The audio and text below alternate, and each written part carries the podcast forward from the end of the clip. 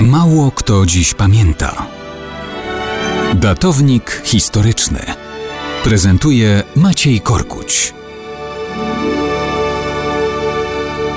Kto dziś pamięta, że bitwa pod Tinchebray z 28 września 1106 roku na zawsze odmieniła życie władcy Normandii księcia Roberta Krótkoudego. Krótkoudy, krótkonogi, tak nazywał go jego własny ojciec. Zapisali to kronikarze, więc musiał mieć w budowie jakieś rzucające się w oczy zachwianie proporcji.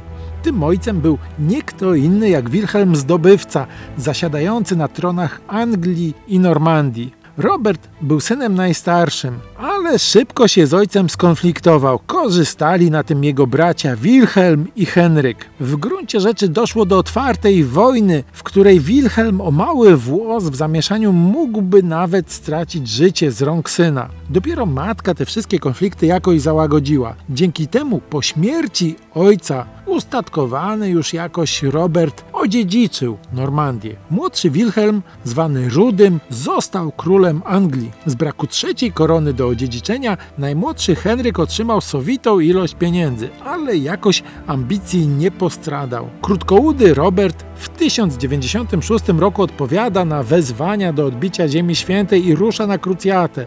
I dlatego, kiedy następuje przypadkowa śmierć brata Wilhelma, jest daleko od Anglii. Korzysta z tego najmłodszy brat Henryk i przejmuje tron, wbrew prawom Roberta. Konflikt jest Oczywiście gotowy. Wyprawa Roberta za kanał La Manche kończy się jednak niepowodzeniem. Ugoda między braćmi nie przetrwała próby czasu. W 1105 roku to Henryk uderza na Normandię, oblega zamek w Tinchebray i tam dociera z wojskiem Robert Krótkoudy. Jednak w krwawym, rozstrzygającym starciu 28 września 1106 roku to Henryk jest górą. Robert Krótkoudy trafia do niewoli wraz z wieloma normandzkimi rycerzami. Pogodzili się jakoś? Nic z tego. Henryk Normandię przyłącza do Anglii, brata osadza jako więźnia w jednym ze strzeżonych angielskich zamków. Próba ucieczki kończy się fiaskiem.